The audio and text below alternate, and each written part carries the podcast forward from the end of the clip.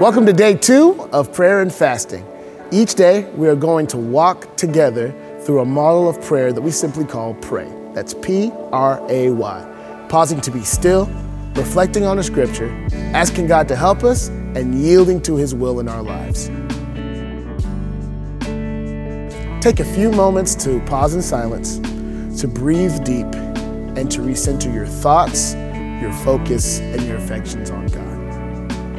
God, as I enter now into prayer, I ask that you would free me from the distractions of the day so that I may be deeply present with you.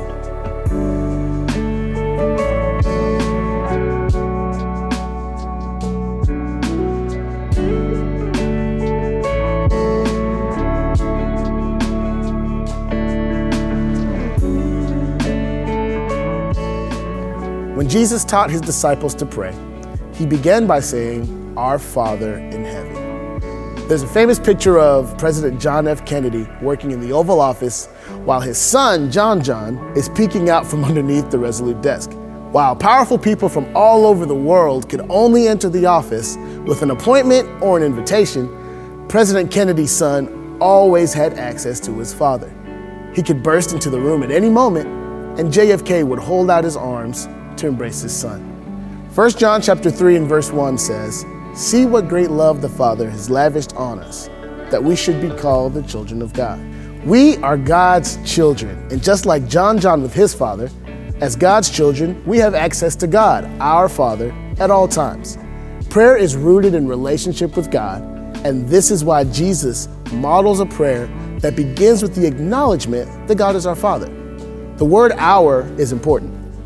Jesus was saying that God isn't just his Father, but our Father. It is both communal, that we are part of the body of Christ, and positional, that we are in Christ as Christ is in us.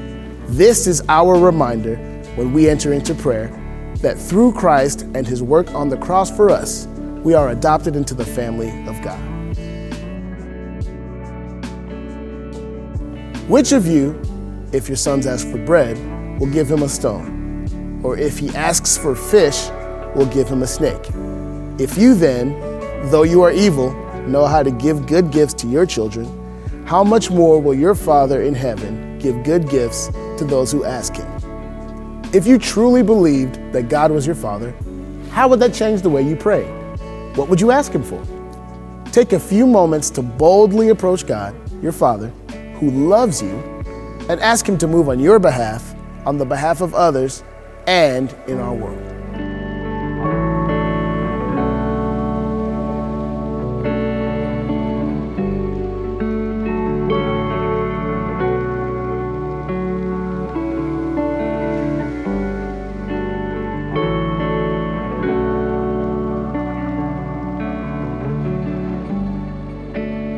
The theologian J.I. Packer said, All right minded praying starts with a long look Godward and a deliberate lifting up of one's heart to give thanks and adore. And it is just this to which our Father calls us.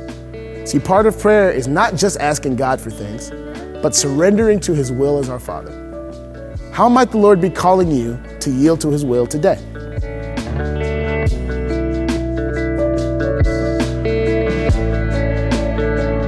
Let's pray together. God, thank you for the grace that you've given us to be called your children and so that we can call you Father. And as our Father, Lord, we know that your plan for us is what's best. And so our prayer today, God, is that we would yield to your plan, we would yield to your way, and we would trust that you are leading us to where we need to go. We pray this in your name. Amen.